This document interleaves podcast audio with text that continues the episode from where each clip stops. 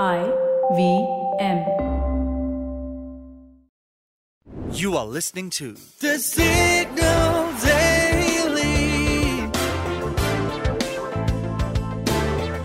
brought to you by Front Page Studios. You're in Starbucks, but then you feel like dumping the idea of having a cappuccino and sipping your favorite masala chai. Well, you will no longer have to leave for some other coffee house. Starbucks has understood the assignment. When in India, do as the Indians do. Starbucks, the Washington based company, takes pride in being called the largest coffee house chain in the world, and rightly so because of the experience it offers. But as it always said, Indian markets are a tricky business. According to Money Control, Starbucks already had 268 stores which spread across 26 cities in India, and it expected more returns from its investments. At the same time, it faces competition from Cafe Coffee Day and McCafe, and Pret a Manger will be its new rival as soon as it launches here. So, what now? Starbucks' new steps are targeted to address the issues of affordability and less local options across its stores.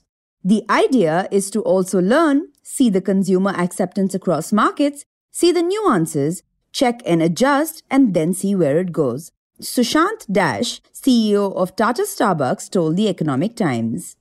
Starbucks looks forward to adding desi flavors to its standard global menu to attract more customers in the country.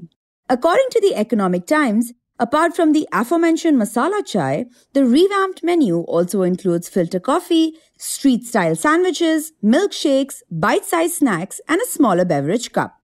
The new format is being tested in four cities Bangalore, Gurgaon, Bhopal, and Indore. It is certainly not the first time that Starbucks or any global food chain has taken steps to attract locals.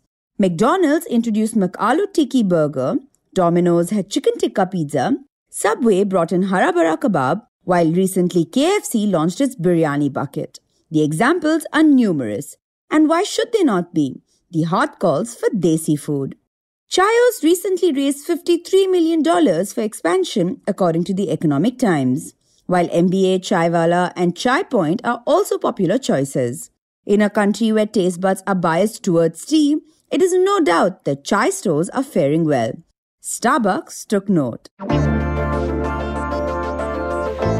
For the next few minutes, you are going to know a little more than you did yesterday from the world of technology, business, policy, and anything that leaves you with a food for thought. I am Farheen Khan, and here is the deep dive for 12th July 2022. Byju's is under the cloud of suspicion, and let's see what it's all about. In the two articles published in the Morning Context this month, Byju's significant gap in receiving large investment payments were talked about. Around 6,300 crore rupees from Sumeru Ventures for a private equity investment that was announced in March by Byju's is still missing. And while the money from this last funding round was already awaited, or should I say lost, another case of so-called fake investment popped up in Oxshott Capital Partners or related entities involving 1,200 crore rupees, which was announced last September. A Byju's spokesperson denied the allegation around the funding round led by Los Angeles based Sumeru Ventures and clarified that the fundraising efforts are on track and the majority of the $800 million has been already received. The balance is also expected soon, Forbes reported. Apart from the discussed investment loopholes, it is still unclear as to why Byju's has halted the billion dollar payment for acquisition of Aakash Educational Services, a deal that was struck last year.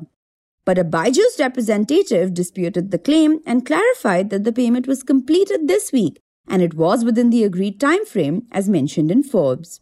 Adding to further doubts, Byju's, which is valued at $22 billion and is the most prized startup in India, is also under the radar for its delayed audits for the fiscal year March 2021.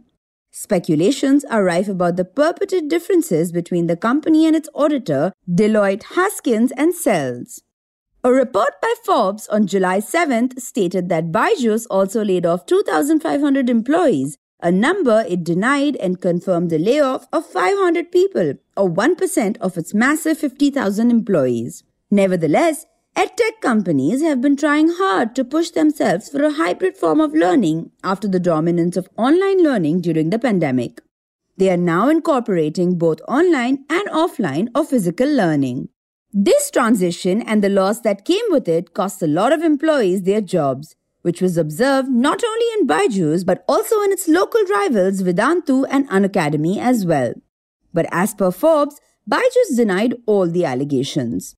And with all this happening, Byju's billionaire founder Byju Raveendran is still paving ways for a global expansion spree that its parent, Think and Learn, has been on in the past 18 months, spending nearly $2.6 billion to acquire multiple companies all over the world.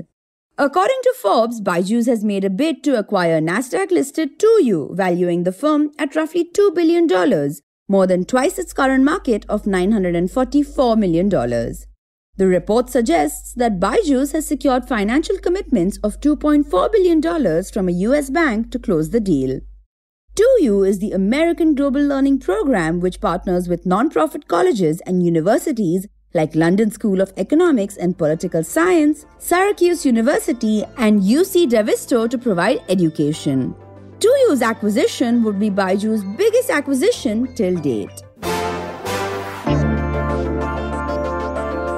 You can catch this podcast every morning on Spotify, Apple, Amazon Prime Music, Google Podcasts, or wherever you listen to your podcasts. We are the signal.co on Instagram, LinkedIn, and Twitter.